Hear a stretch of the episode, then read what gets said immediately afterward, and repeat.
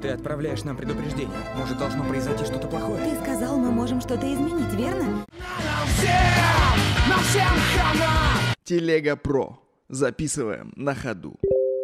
Знаешь, не очень люблю всякие заморочки, связанные с перемещением во времени, но это, пожалуй, лучшее, что я смотрел в последнее время. Если серьезно, то тема путешествий во времени, она очень старая, очень избитая. К ней обращались такие классики, как Герберт Уэллс в своей «Машине времени». Ну и потом э, мы помним массу фильмов, связанных с этим фантастическим допущением. Но я хочу рассказать об очень легком, очень недорогом, но очень качественно сделанном и проработанном фильме «Ошибка времени» Time Lapse 2014 года. Завязка истории очень простая. Трое друзей э, снимают одну квартиру – неудачливая писательница, которая работает официанткой, неудачливый художник, который подрабатывает менеджером, и просто разгильдяй, который пытается заработать различными способами, включая собачьи бега. В один прекрасный день они обнаруживают, что за ними кто-то шпионит. Сосед напротив постоянно ведет съемку всего, что происходит в их комнате. Когда они проникают к нему, пытаясь разобраться, в чем дело, то обнаруживают не простой фотоаппарат, а настоящую машину времени, которая каждый день делает снимок их комнаты из завтрашнего дня. Ну и, конечно же, они сразу пытаются воспользоваться этой возможностью для обогащения, потому что теперь они могут самим себе передавать сообщения из будущего, чтобы улучшить свою жизнь. Естественно, с определенного момента начинаются трудности, потому что будущее, в которое они каждый день так хитро заглядывают, все меньше и меньше им нравится. В первую очередь фильм примечателен тем, что все события происходят в одной комнате, поэтому на декорации, на смену мест действия бюджета фактически не потрачено – как я говорил, это очень локальная история. Актерскую игру я бы назвал очень искренней и достоверной, несмотря на то, что в главных ролях задействованы, в общем-то, не особо известные актеры.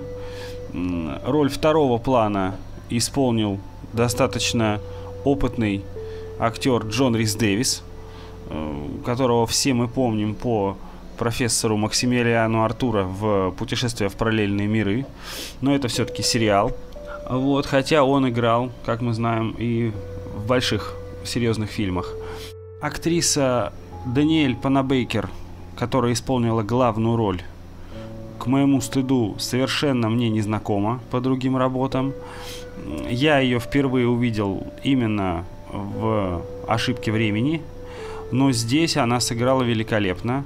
Она раскрылась с разных сторон. У нее, у нее очень э, сложный и, в общем-то, многогранный персонаж, которого мы, как зритель, воспринимаем с одной стороны, потом с другой, и она раскрывается, и у нее есть второе дно. Это интересно.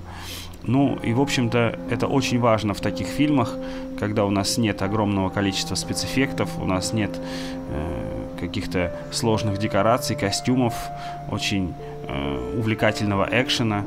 Здесь именно все держится на актерской игре, на драматизме, на психологизме. И, в общем-то, это все нам дают в полной мере. Ну и работающий с ней в паре э, актер Мэтью О'Лири, молодой, тоже, в общем, неплох. Я его запомнил по другому фантастическому фильму почти артхаусному. Э, фильм «Боке» 2017 года, э, который полностью снят в Исландии.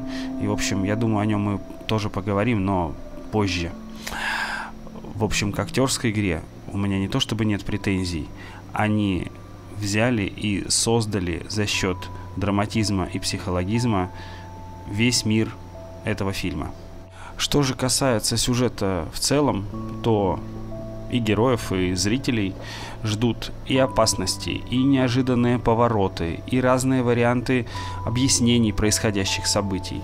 Ну, как и положено, в общем, в хорошем фильме с закрученным сюжетом про перемещение во времени, про вообще такие игры с будущим, с прошлым, с настоящим.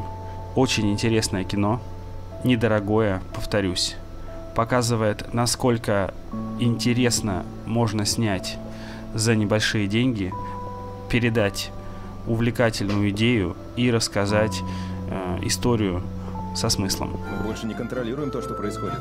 Мы все замешаны. Келли и я тоже рискуем. Я просто хочу убедиться, что ты в порядке. А похоже, что я в порядке. Я не могу вам доверять. Пока мы видим себя на фотографиях, мы знаем, что завтра еще живы. Помогите!